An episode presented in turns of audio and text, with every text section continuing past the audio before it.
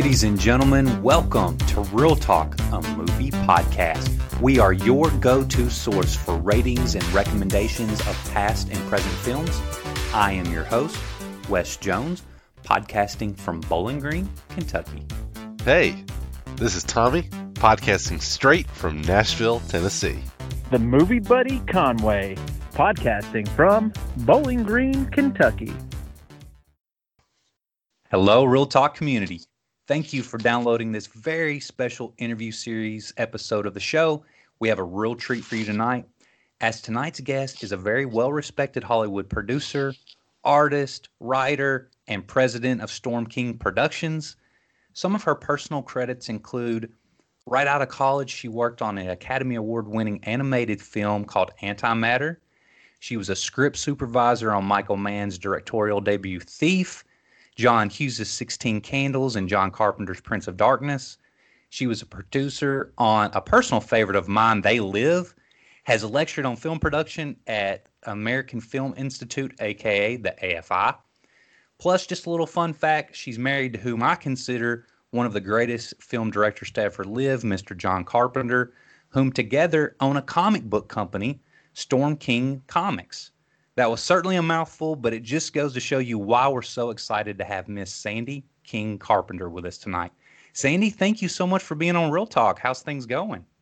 Everything's going great. Uh, as you guys know, I was just finishing up some work on the comics tonight, and uh, you know we've been uh, working through on uh, TV shows and movies during the lockdowns. Uh, we can't shoot, but we've been prepping scripts and getting things ready for when we figure out the bubbles as well as the NBA managed to. And, uh, you know, life goes on. That's right. And I'm actually going to, here in a little bit, ask you a couple of things about what you have in the works. So, what, are, what our audience can look for from you guys in the future. Whenever I sat down to prepare for this interview, I barely knew where to start because there are so many things that you've done in your career that are very interesting to me and I mean, I could keep you here all night, but of course, we won't do that. And we were talking just a little bit ago that you're from LA, you attended UCLA University, and right out of college, you had the opportunity to work on animated film. Just so happened to win an Academy Award. So take us back to that time in your life. So, what did you originally set out to do in the film industry, and how did this opportunity arise to work on antimatter? Well, originally I thought I was going to be a, a, fine artist, a painter, and then I realized I would starve to death. Um, so, the, you know, the art department and the film department at UCLA were on North Campus next to each other. And a bunch of my friends were actually in the, in the film department. They were friendlier people than the art department.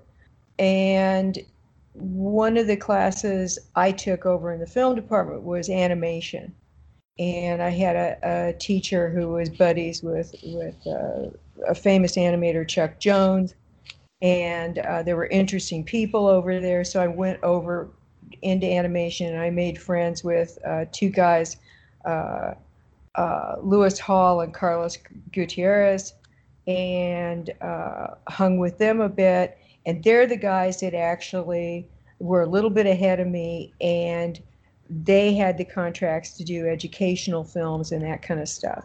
So, uh, right after I graduated, I was working for them as a inker uh, on uh, their films, educational films, and one of them was Antimatter.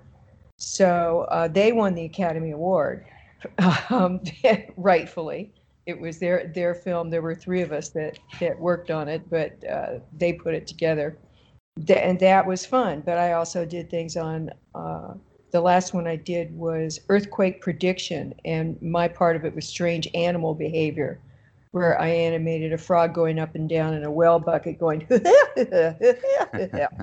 that was you know one of the earthquake prediction. But we did things on the metric system and and things like that, where it was, you know, Henry VIII stubbing his toe on a barley corn, and that's, you know, became the inch, you know, from the. So there were, were various things that we would do to make educational films more interesting. Um, animation gave me a way to uh, make a living out of and still be in the art world. And um, then I was hired at Disney, kind of the mecca for all animators, and I was hired in character sketch. At that time, I had to make a choice between going into live action or going into animation. And I realized that with my personality, I was I was fairly shy, and uh, socially, I realized I was going to spend a lot of my life in the dark talking to myself, looking in mirrors, making funny faces, or um, go into live action. And that's how I got into script supervision because I understood uh, screen direction and uh, framing and those things from doing animation. Mm. And it kind of made it so that I was able to make that transition. And that was actually that was going to be the next thing that I was going to ask you about is is you transitioned it well as your work as a script super, supervisor and my understanding that is a huge responsibility and you did this for over a decade on some major hollywood productions. So the question i was going to ask you about it is for our audience will you explain what a script oh supervisor's responsibilities are? And then during that time do you do you have any productions that were you know the most most fun or most interesting productions to be a script, script supervisor on? well, you know, my my my probably my most illustrious starting productions will never uh, be on anybody's credits list. You know, because when you're starting out, you're doing everything from uh, student films to porn to anything that'll hire you and give give you uh, experience. Um, you know, I I did you know, I, I picked up work anywhere I could and, and did a lot of second unit Corman stuff and uh, and little films like Can I Do It Until I Need Glasses, where Robert William uh, Robin Williams was playing a sperm. Um, so you know, there's there's little little things like that, but uh, you know, you get your start wor- working where you can, and, and that's usually on student films because no one can get too mad at you when you screw them up. You're working for free, um, and you're all learning together. But a, a script supervisor is a liaison between the shooting crew, the editorial staff, and production. You're you are the through line that helps keep the director keep his thoughts in line with what he originally intended before the pressures of the daily shooting set in. So you have an overview of the continuity of the film as well as the details of the continuity. But you are also keeping a log of everything shot.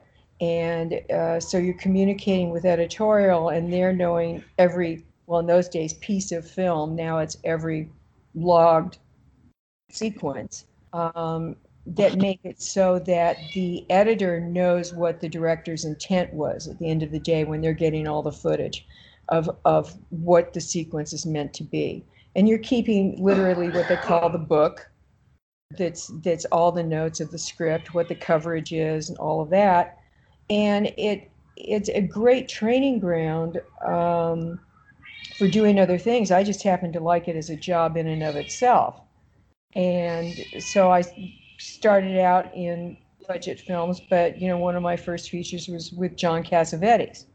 Mm. Um, I was uh, selling sandwiches uh, up and down La Cienega Boulevard for a company called the Movable Feast, and had a boyfriend who was uh, a cameraman on the Cassavetes film when their script supervisor got in the union and had to quit. And I'd meanwhile been doing you know, the student films and the AFI films and all that. And I said, I'm here, I'll do it because I'd been, you know, I had quit. Uh, I'd had a flat tire. I was lousy at selling sandwiches, and I was loading magazines in the back of a truck for for the film anyway. And that really kind of set it up where I wound up doing then live action regularly uh, enough to support myself.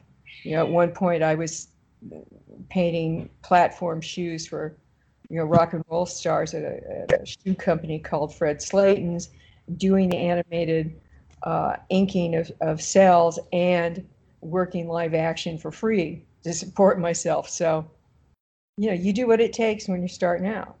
It was real glamorous. That's a that's a heck of a rise from selling sandwiches to screen supervisor all, all at once. That's a that's a quick change.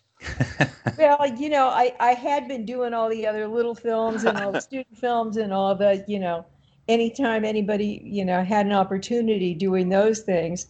And then um, in those days, Cassavetes would do his movies. Uh, he would do acting gigs in order to make his his directing films.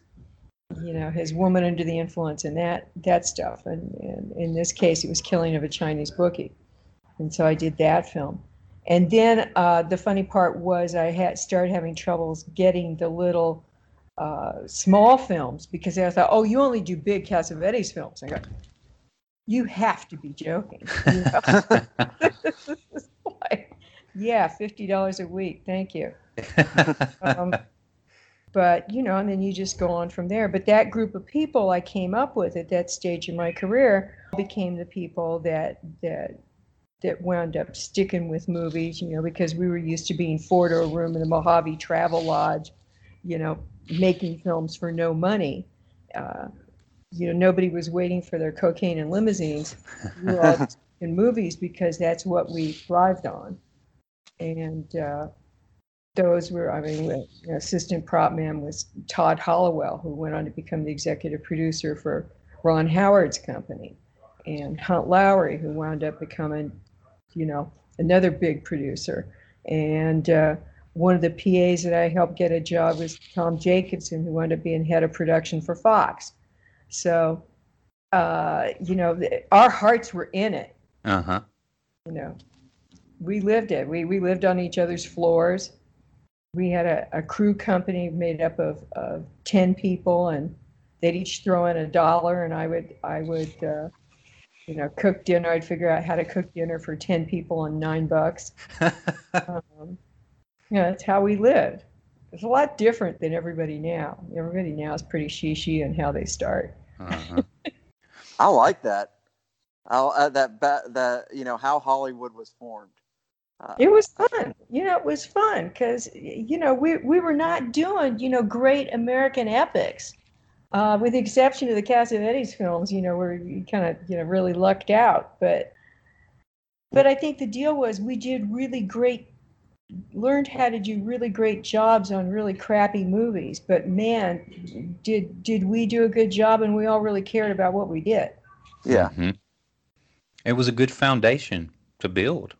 You oh, know, because oh, look, you know, look what's happened. You know, since then. You know, they just kept building and building. So mm-hmm. that's great. Yeah. And, and this isn't to diminish any of the other talent that you've worked with during this time, but I was particularly in, interested in your work with Michael Mann and John Hughes. You know what what was it like working with these gentlemen, and can you tell us any stories from the sets of Sixteen Candles and Thief? Well, you know, they were interesting because for both of them, they were beginners in in directing. Um, John Hughes had been a writer and you know come from National Lampoon and stuff. But that was his his first uh, movie as a director, and the studio didn't trust him. They kind of used me as a Trojan horse um, because I was young, and they figured he would trust me. And uh, he was kind of surrounded by some some shifty the, the studio guys. The studio believed in him, but the old guard from Universal didn't. They just figured mm. if they got their their their uh, they were jerks. They were going to set him up. They didn't care if he succeeded because they could blame it on on him. And they made sure they had their exclusive reservations at the local French restaurant and wanted to make sure they had their tee times right on the golf course. But he was talented and he was good. You know, I felt he got short shrift. You know there were there were guys that didn't care if he succeeded and i came up through that group of people who it all mattered what was on the screen. When i was at afi one uh, that was in the days of panavision giving all the equipment and major dps and stuff would come in and, and shoot fellows films and one of them was vilmos zsigmond and i remember we were out in the Mojave Desert. We had this this crazy ass Hungarian who I couldn't figure out why Vilmos was taking orders from someone who didn't know what he was doing, and I was a 20 year old who just thought, you know, why are you putting up with this? And I said to him, you know, why don't you just tell him what to do? And he said, because it's not my job. We're here to implement a director's vision. He said, the day that I'm hired for my vision is the day we'll do what I think should be done. Mm-hmm. It was a big lesson and it guided me throughout the rest of my career and through to today. Yeah. There's one man's vision. So if I'm hired, and I told Universal at the time when they were sending me back to to be kind of the the Trojan horse on John Hughes, um, I said, you understand, I'll be responsible to you, but I'll be loyal to the director because that's how I was brought into this business. And actually, the executives were cool with that. So doing that show was rough because the first AD, the uh, the unit manager, did not care about the quality, but the camera operator and myself were actually old school, and we cared about getting this guy his film, and um, and we succeeded, but it was a rough show when you have have people kind of setting up the guy, and at the same time you don't want him to lose his confidence because he's new. Mm-hmm. So you don't want to go to him and go, "This guy's setting you up." Da, da, da, da, da, da. You want to keep his morale up. Mm-hmm. And um, you know, I didn't come from that background of, of politics. We all used to pull together and, and do 27-hour shoots on non-union stuff, on you know, crappiest stuff ever made, but we worked our asses off. And to see this guy getting set up, and you can't tell him you know, made for interesting politics. And then you contrast that with Michael Mann's show. And, um, you know, he had big stars and big money, and, and um, it was uh, United Artists uh, before Heaven's Gate took him down. and, um, you know, he had a lot of support, but he took a lot for granted because he was really big screenwriter, uh, television writer. So um, he was a challenge because he didn't take um, to being ever told anything constructive. So you try and tell him that that in the background of his shots, uh, he'd lost his daylight in a parking lot. You could see that it was nighttime outside and headlights were coming through, and and he would tell you to fuck off. um, you go. Well, yeah, I'm, this is exciting. Um, you know, on the other hand, I got to meet like Willie Dixon from the All Stars, you know, uh, and sit with him on a, on a pier while he played an old fisherman. So, I mean, come on, how bad is that? Yeah, you meet the guy that wrote Spoonful of Sugar. Wow. So I was cool with that. You know, but, but you had, you know, you had crazy ass personalities between Michael Mann and James Caan and and uh, Tuesday Weld. I mean, it doesn't get crazier than that. Driving down the, you know, the, the JFK Expressway while it's snowing, and they're in a heated Cadillac, and you're on the back of an insert car dying, going into your fifth meal penalty. It's interesting. For sure.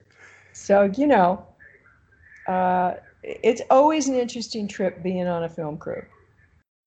James seems a little bit like in real life, and obviously I wouldn't know, but he just seems like his Sonny character from Godfather, just a little bit.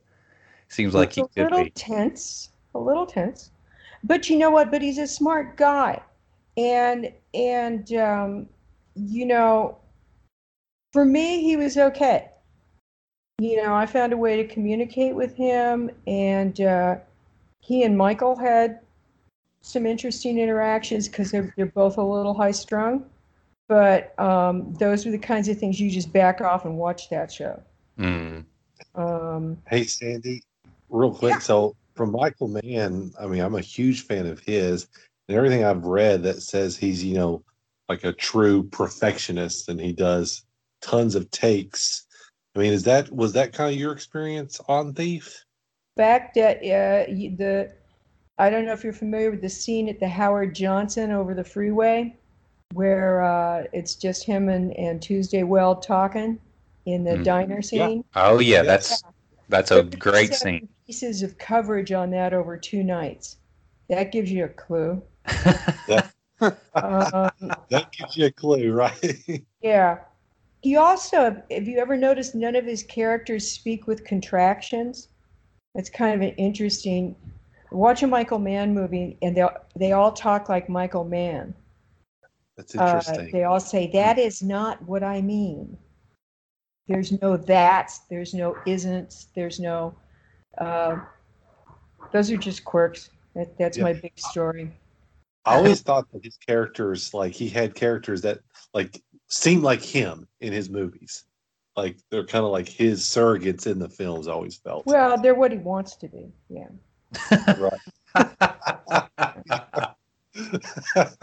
That's hilarious. I wanted to also talk a little bit about They Live, as I recently watched it again with a group of friends. And whenever your name popped up there, I was like, "Ah, we're going to be talking with Sandy soon." You know, it was just it was just kind of a, a cool moment. But I've I've got a two part question about They Live. First, the movie really challenges the viewer to look deeper than service level into the information that we receive. From a modern day perspective, people are leery or not as trusting of vaccinations and medicine, what corporations are marketing to us, the news media, politicians, all of that. How do you feel that the premise of They Live fits into 2021? And do you think this movie will stay evergreen? Do you think it's going to just continue generationally to find its audience and kind of compare to what's going on in today? Well, I think what you have to look at is is is what's underneath that layer, which is it asks the question of who are you? Um, what makes you human? There's the the one side of it, which was the political satire part, and the the at, at the time we were looking at at the Republicans and what they stood for, and the gold Rolex watches and and those things that we didn't think we would we would ever my generation didn't think we would see again after the the great what we thought made such a difference back in the spring of 70 and those things in the anti-war movements. And then suddenly those very same people that you got arrested with demonstrating against the war were all in their BMWs on their cell phones with blackened windows and and not seeing what was going on around them and not caring. Um, I think that there is something about human nature that will constantly have to be re-examined and which is what's happening right now. If people aren't examining who they are right at this moment there's something terribly wrong with them. And uh, at the risk of offending half of kentucky um, i think that we are in a perpetual state of uh, self-examination so in that way, when you say, will it stay evergreen, perhaps it should. Uh, the sad part of it is, too bad. Yeah, it will. Because it's nature of who we are as opposed to any specific era. You know, what is it that, that makes you human? What is it that makes makes you different than just being an automaton or a raider? hmm Um, the day we I- watched it, it just it just you know just hit everybody in the room a little bit, and we just we went to lunch after we watched it, and we're just kind of talking about that, and we're like, it's it's crazy how the ideologies and things that people put into their stories, how they come back around. And so I was like, I've got to ask her about that. They should. You know, I think that that one of the interesting things about genre filmmaking uh, is it's allegorical. You're able to to um, I would say you, if you make Gandhi uh, as noble as as that movie is, you're speaking to the converted. If you make They Live, you're talking to an audience that might not really uh, otherwise listen to that message, but they really want to see Roddy Piper kick ass and Right. maybe you can get a couple other truths in there um, that that'll make somebody think just a touch about what's going on around them. And so I don't have quite as deep of a question this time, but are there any fun any fun stories from the set of They Live that you can you can tell us about, or just you, just the experience of making the movie would be fine too. Well, you know that was that was that was a, a great movie to do. It was a great group of people. It was a it was, you know, a, a the crew. You know, we tend to have or had through the years um, a really regular group that that made whether it was a higher budget or lower budget films um, all worked together. I mean, Tommy Causey had been with John since you know Halloween, the sound mixer. Um, you know, we had Gary Kibbe, we had had uh, Ray Stella, the the camera operator, and and you know various people like that. Jeff Imada, the stunt coordinator, who's still just a really close friend. Uh, Keith David, who I just heard Mhm. from the other day. Um, Like Keith a lot. He's a, does a great job acting. oh, and have you seen seen his episodes of Fargo he directed? I have not. Some of these Oh, guys probably ha- may Yeah. have. they rock. I mean, the, besides just being a terrific guy, so you know, it was real interesting to have someone like Roddy who was uh, uh, no formal acting training, all guts, and Keith who's a Juilliard trained actor who has no fighting uh, training, and uh, you know, so putting that together was interesting. You know, it, it was. Uh, it was an interesting challenge to do that kind of movie in downtown LA, you know, full union um, for low budget and, and tell that kind of story. Um, and to to uh, do things like try and get a flavor of LA with with uh, racial diversity and economic diversity and those kinds of things. And uh, they weren't used to casting multiracial uh, extras uh, physically challenged extras, and there were there in those days there weren't honey wagons uh, for disabled people, stuff like that. So there were interest, interesting challenges to do it, and then there was a whole lot of fun. You know, we were ripping up and uh, and shooting fight scenes and making up idiot idiot looking aliens, and and we were getting, you know, we'd be shooting late at night, and we we had a drunk that I don't know what the hell happened out in Burbank. Uh, decided aliens had landed and was shooting guns at us, Oh my gosh. and you know the police had to come, yeah, because we were had makeup and costumers diving under the the trailers because they were being shot at. Oh my gosh. Yeah, yes, that again, it's the the glamour of making movies. You know, now that you say that, I can't believe that doesn't happen more often. You know, it'd be frightening if you didn't know you just walked up on the set of a movie. outside, I guess, and saw that. The, it, it, but come on, it's pretty silly alien makeup. It's made to be that way intentionally, and uh, you know this guy had to be real high. Um, and, we, and we're inside the stage, and we start hearing gunshots, and, and poor Frank Carrisosa, the makeup man, is pinned under a trailer. Yeah. Well, it seemed like it just seems like a really fun movie to make and, and beyond. And I, it had been so many years since I had seen it, and I liked it so much more than what I did, you know, years ago. And I was like, this movie is awesome. I can't wait to, you know, watch it again and show other people. So I had to ask you about about They Live. Thank you. So, uh, after being credited as a script supervisor for over a decade, like we had talked about, you moved into producing, and that has spanned from the late 80s all the way up through today, where you've got a new horror film I read you're producing called The Manor coming out. Yeah. So, what what made you decide to leave script supervising behind, get into producing, and then can you share some any details with us in the audience on The Manor? Well, I got forced out of, of script supervising. I mean, um, I had done some second unit directing and associate producing before I met John, um, mostly for Spelling, but also on, you know, like a CBS pilot, Key Tortuga, associate produced. You know, it- it made sense in the way we structure our sets and, and just the fact that people knew that I could give them answers because I knew what John would want, or I could ask John directly when they needed an answer quickly. and John and Larry Franco and I kept the answers there on the set. Um, Larry Franco was the first AD and producer. We could do things really economically and rapidly, just keeping it all there.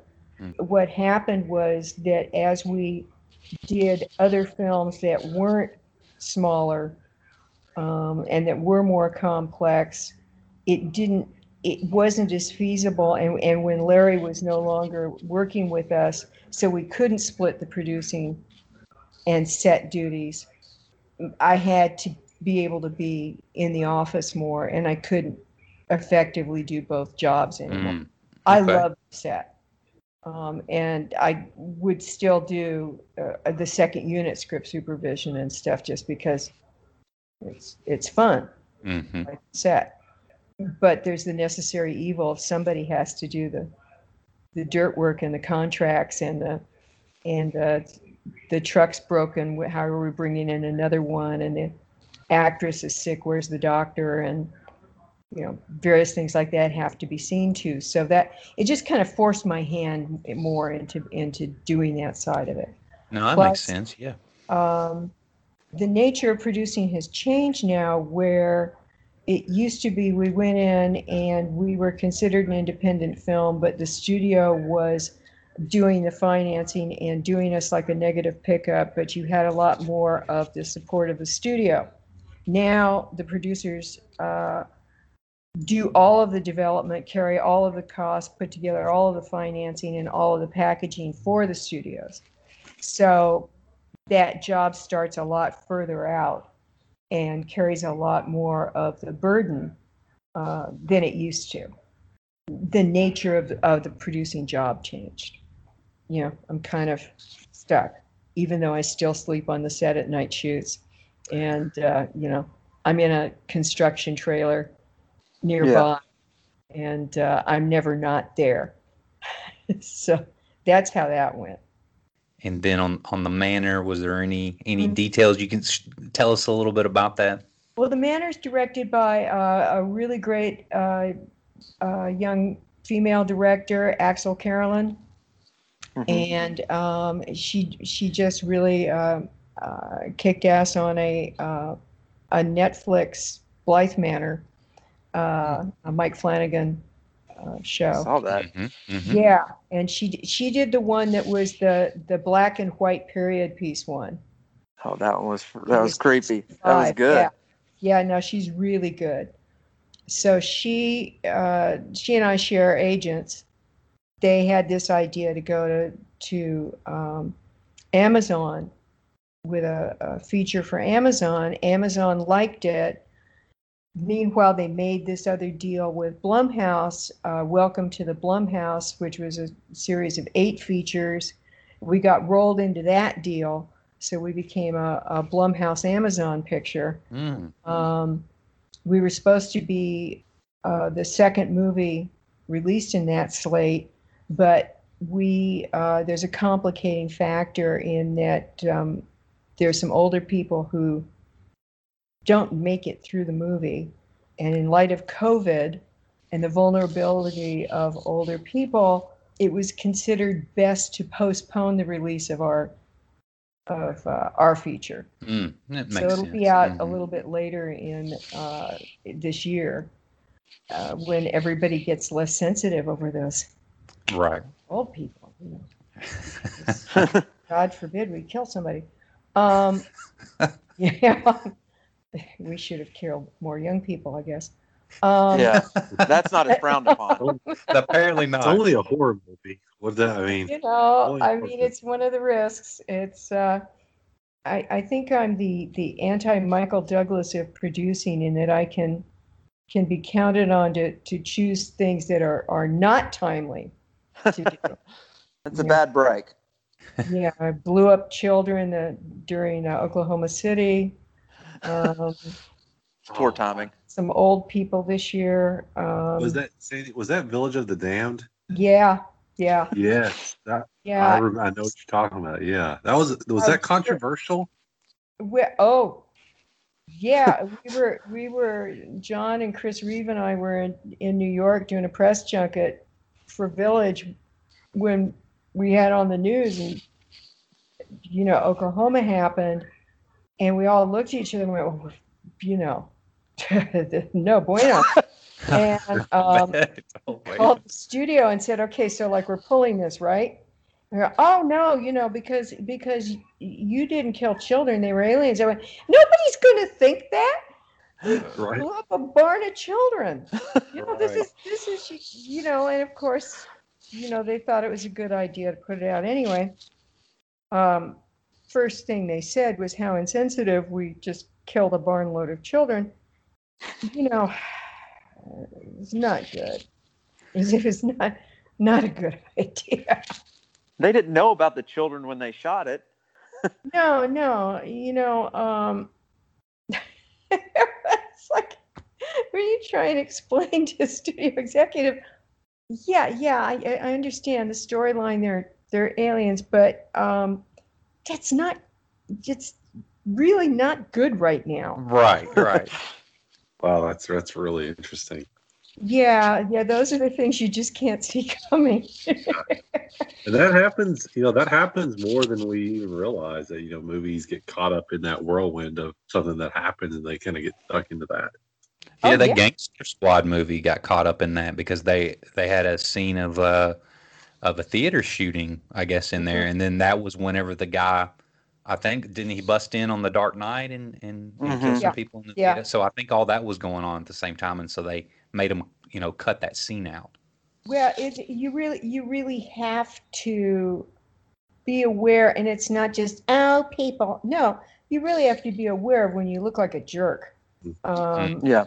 Mm. You know, it's it's it's just uncool. It's it's not that the audience is uncool. It's that that we really have to be cognizant of how people are affected by what we show Mm. and what that seems to say about us and what that seems to say we're we're saying is okay. I think that distributors are getting a little smarter about that. Um, though I, I don't think you can. There's times where you just sit there going, "Wow, really? Mm. You really don't get it." All I can tell you is I wouldn't take my kids. Yeah, but that happens, and you just turn around and sit there. There's nothing you can do about it put it on the shelf and wait it out. Yep. Yeah, that makes sense. Yeah, it's how it is. You know, it, how many how many movies are sitting on shelves right now, and how many things are we having to re-examine about how we release, how we market, whether it's movies or comic books or everything, because of of social distancing and and you know this dumbest thing I watched was Christopher Nolan bitching about not releasing Tenet in theaters uh, this this last year. We're kind of going, really? You really want people to go into theaters and go die of COVID just for your movie? Yeah, why don't you grow up? He got a lot of pushback on that because he, is, like you said, he was really pushing for that.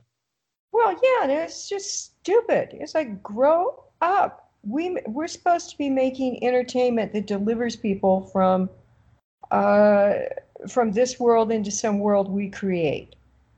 Um, and it's not supposed to be about our egos. It's supposed to be about, you know, two hours in the dark transforming just that niche of time, taking you Mhm. somewhere else.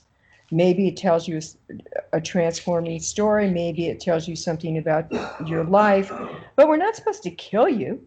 That's ridiculous. You know, everybody just wait it out and, and we'll be cool. You know, as I said in the intro, you're the founder and president of Storm King Productions and Storm King Comics.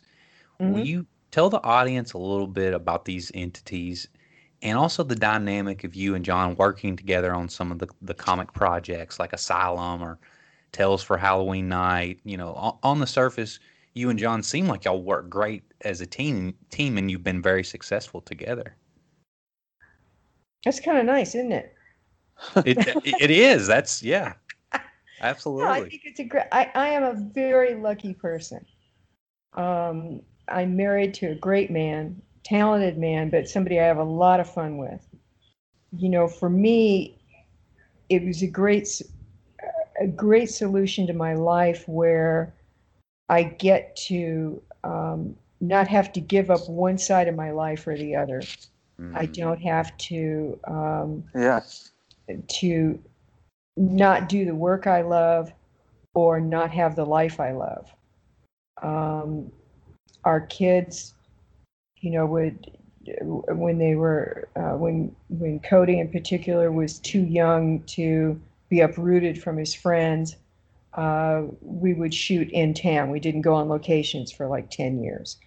Um, we only shot during summers when the when they were out of school or when we, when we could take them out of out of school and bring their schoolwork with them and they would be in the motorhome doing their their schoolwork while I was doing payroll um, and then they got the chance to you know go to theaters and museums and things in in other places but that was once they were old enough to um, benefit from going to those places and going Mhm. to comic shops like uh, uh, Silver Snail on Queen Street in Toronto and things like that. It's great because I don't think John or I feel competitive with each other, but what we do um, dovetails. I think I was really lucky to have had that advice from Vilmos Zsigmond back when I was 20 that it's one one person's vision that makes a film. Um, I don't feel a need to to impose my vision on his movies. I feel uh, good about implementing his vision. Um, so it's not competitive. Um, I probably really annoy him at certain points in production. Um, but we usually uh, can resolve that by the final mix.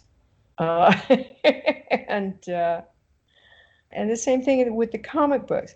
I mean, the comic books. Um, I, why are you yawning during my interview?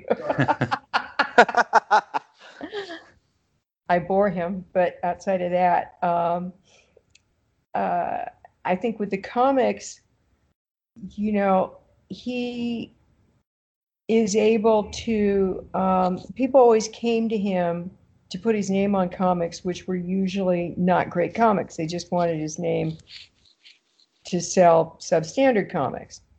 When we had an opportunity, something came up that we had a story that worked out. It seemed like a good idea to make our own comic book, largely because we were too stupid to know what we didn't know. um, and we spent two years researching both the business and the art of making comics. And, and we're fortunate enough to be friends with uh, people like Steve Niles and Tim Bradstreet and Jimmy Palmiotti and guys in the business uh, who were very kind and very generous with their time and handheld us through a lot of it.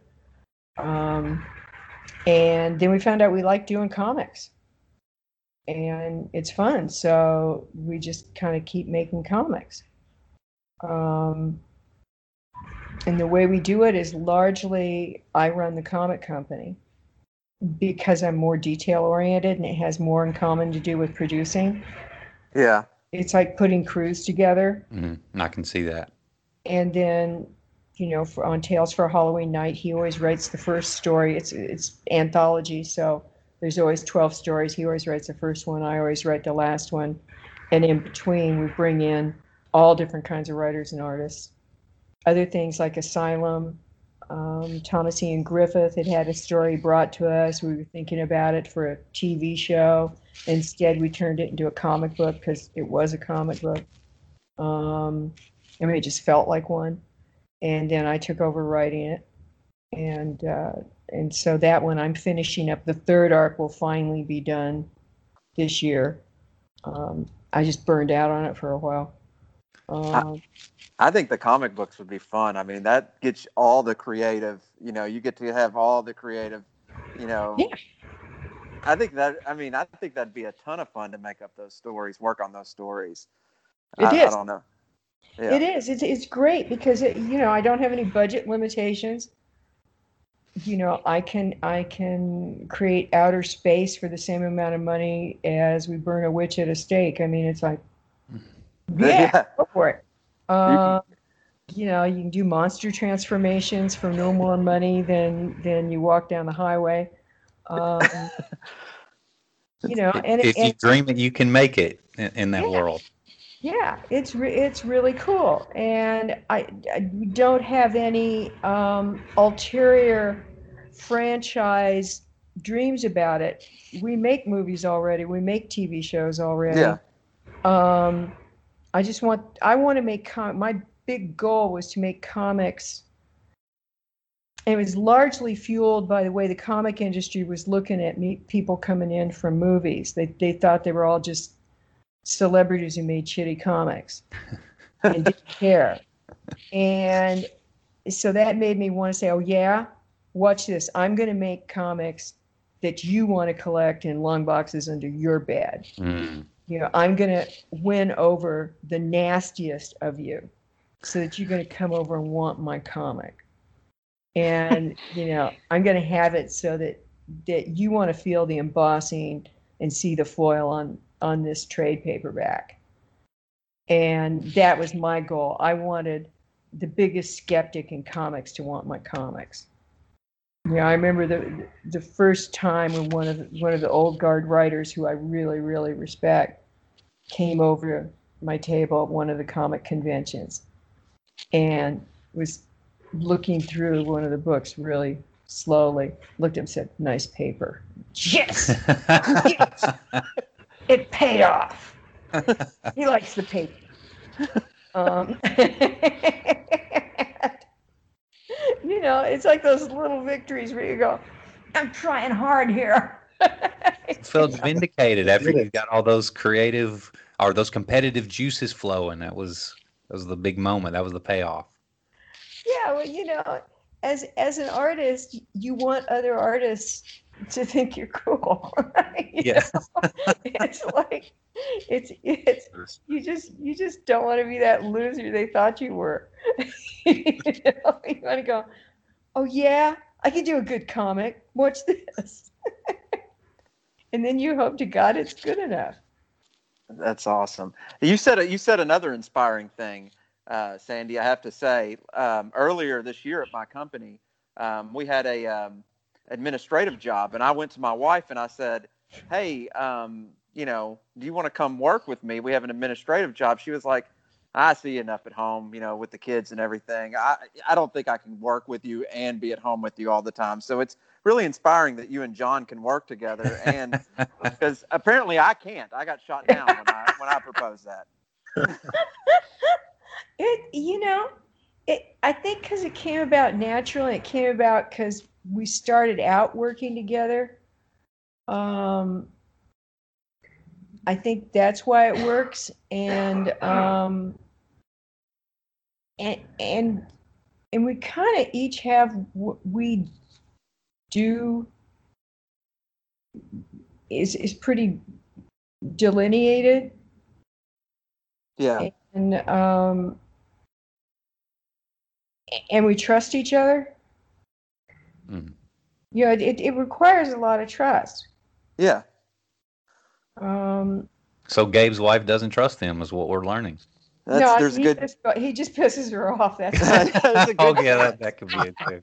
you know, a lot of responsibility at that house. We've got a lot of animals and kids, so you know. Uh, well that'll le- I- do it you know Yeah. i mean it's it's and having kids and animals is kind of one and the same um you know it gives me a lot of options to let things down, is what I found out. You know, you know, I mean, I always make jokes about kids and stuff, so people, but but I, but our kids did survive, um, and, and they're good men, and, uh, and and all the animals survived as well. So I, nothing nothing died with with the way we raised them. Um, I bet it was interesting growing up with you two. You know, uh, I think in some ways we were a lot of fun because I would do things like, you know, I was I was the perpetual room mother because they always have the who's who's the designated suckers that keep taking the job. Yeah, You know, and there were like three of us that, that, Yeah. you know, one was an editor, one was a sales rep for a, a radio station, and one was me. And you know, we would always push the boundaries of like severed heads at Halloween and stuff like that.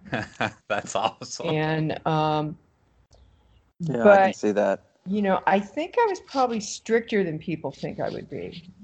Um, you know, there was just these many rules, and then yeah, you could con me into, you know, taking it for the team. Uh, like, yes, our house was filled with kids every weekend. you know, this was this was the go-to house with uh, movies and and uh, model making. Model making was big in our house. Uh, stuff I can like see that. that. But um, I, I think maybe we were a little more wholesome than people think we might be. I don't Oh, know. Well, I don't know. Based on your movies, I could see that. If you're if you're wholesome, I could see that.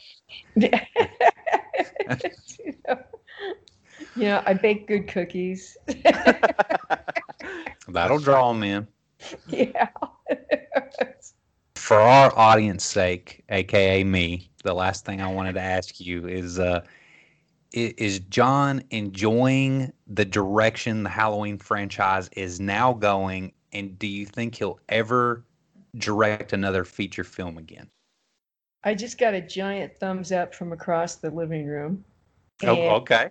he really thinks David Gordon Green is is a, a great director and has taken uh, the Halloween franchise in a great direction. He really loves uh, scoring the movies. Mm. Um, the the second one, the Halloween Kills one, which is on hold for release, I know from from uh, he and the boys coming up from the recording studio that I know it's going to kick ass from what they said, and Awesome. uh, he just really digs how it's going now. Um, they got back on track. I think it was great that that uh, you know they brought him more into the process and the executive produced these and um, he had a lot of interaction with uh, McBride and with and with David and you know I think it really paid off and Mhm. I think it's more satisfying for for all the people that love the franchise he's yes he's happy with it I think he thinks that the fans are going to be really thrilled with the next one and I said, you just got a big thumbs up from across the room because he's eavesdropping on everything. He's We'll checking in on us Bowling Green boys. You never know what we're up to. What about the, the the feature film? Does he have any interest in directing another feature film? oh yeah. He just said sure.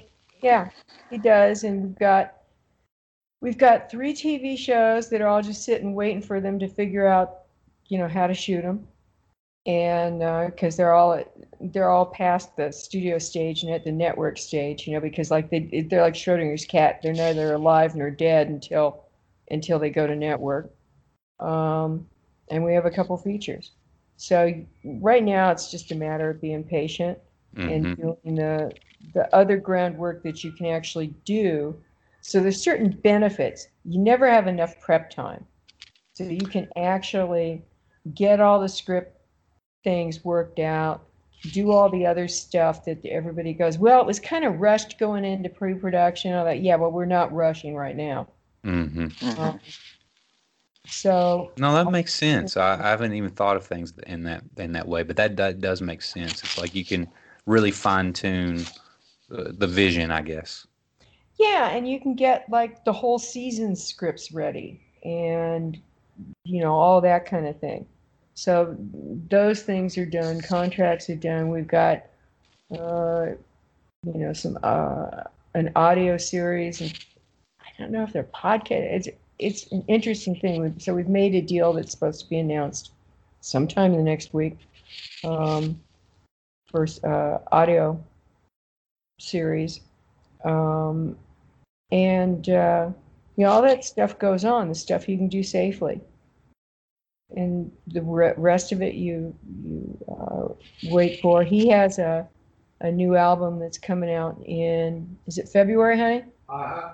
february lost themes 3 and um, yeah so the music goes on the other stuff goes on. The comics keep going on. Mm-hmm. Um, we don't stop.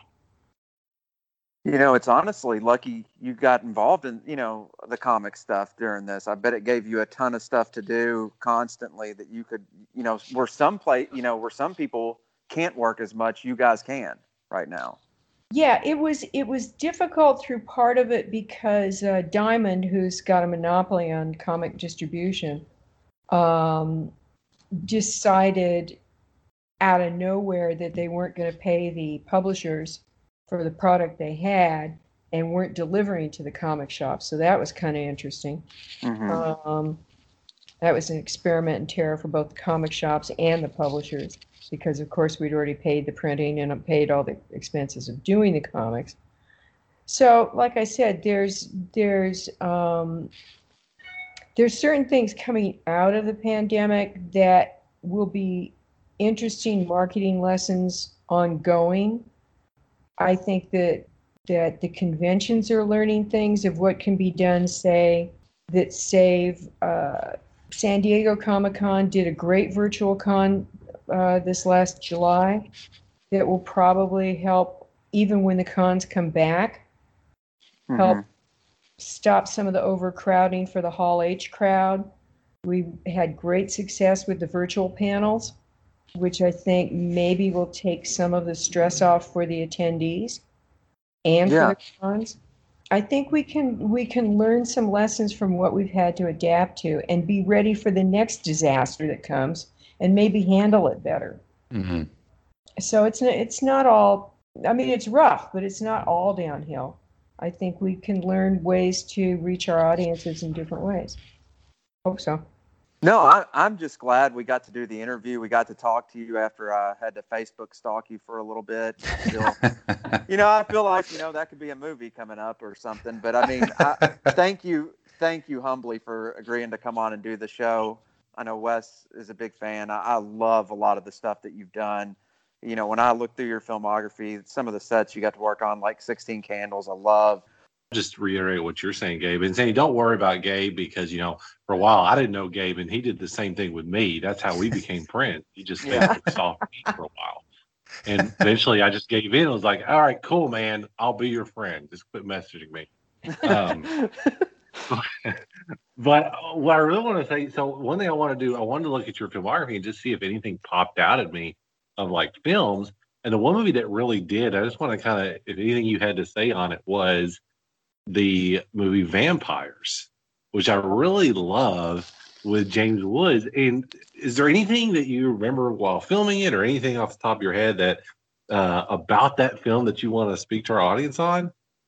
No, you know, I I I think uh, I'm really proud of vampires, and I I feel like um, you know Thomas Thomas Ian Griffith was a, was a great sexy vampire. Um, James Wood showed a side of himself that uh, I don't think anyone's seen or seen had seen or has seen since, where he got to be an action hero. Um, eh, uh, you know, uh, Tim Guinee, we formed a lasting friendship with. Um, he's a remarkable guy. And, um, you know, we, we find every time we have a knack for choosing locations that studios then decide to have us shoot at the worst time of year ever. Um, so we we managed to shoot New Mexico uh, twice during its monsoon season and dodging Yeah, electric storms. Um, and it doesn't matter what you tell them when you go, kind of, no, no, no, we really don't need to die in another electrical storm in New Mexico. So we went back and did it again on Ghosts of Mars.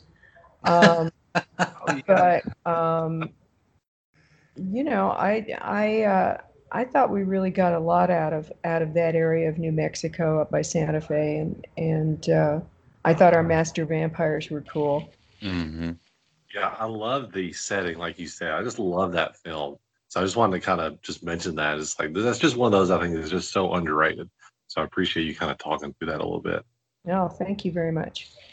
Yeah, of course. I actually watched really- Vampires last week. Like literally watched it. Now, I do have a lot of John's movies on kind of a, a rotation that I, I, watch through every now and then, but uh, I hadn't seen Vampires in a long time. Ordered it, picked it up at Best Buy, popped it in. It's first time I'd seen it, really mm. since it came out. And I was like, that man, that was cool. And T-Man, I swear to you, that was one thing that was sticking out to me was the setting. It's it's it's weird to say that a desert looking setting is beautiful, but it, it was. It just it yeah. looked great in the film. It was yeah. such an original, yeah, setting for a vampire film. I just loved it, and just like you said, Sandy, James Woods was just awesome in that role. Role that you really don't see him in very often. No, no, he's not really well suited to it, but he really played the hell out of it and came out great. Yeah, I think so too. But yeah, thanks so and thanks for joining us. I just thought, you know, this has just been so so much fun and so cool. So thanks, Sandy and Gabe. Good job on Facebook talking. Yeah, I feel like me and Sandy have become friends. She'll you know, she'll make me cookies or something from time to time from this point forward. And, you know, that's how you develop a good relationship. First, a couple strange messages, then you get cookies. So, um, but thank you, Sandy. Thank you, guys. You guys have a good night. You as well. You. you. too. Thanks. Bye bye. Bye bye. Audience, we hope you enjoyed our interview of Sandy King Carpenter as much as we did. A couple of things that we'd like to ask you to do to support our efforts here at Reel Talk subscribe to our show, and leave us a rating or review on your favorite podcast directory. Also, follow us on social media. We're on Twitter at reel underscore cast. That's R E E L. We're on Facebook. We have a Reel Talk, a movie podcast page, and you can find the page just by, by typing in Reel Talk, a movie podcast. And for us, that's a wrap.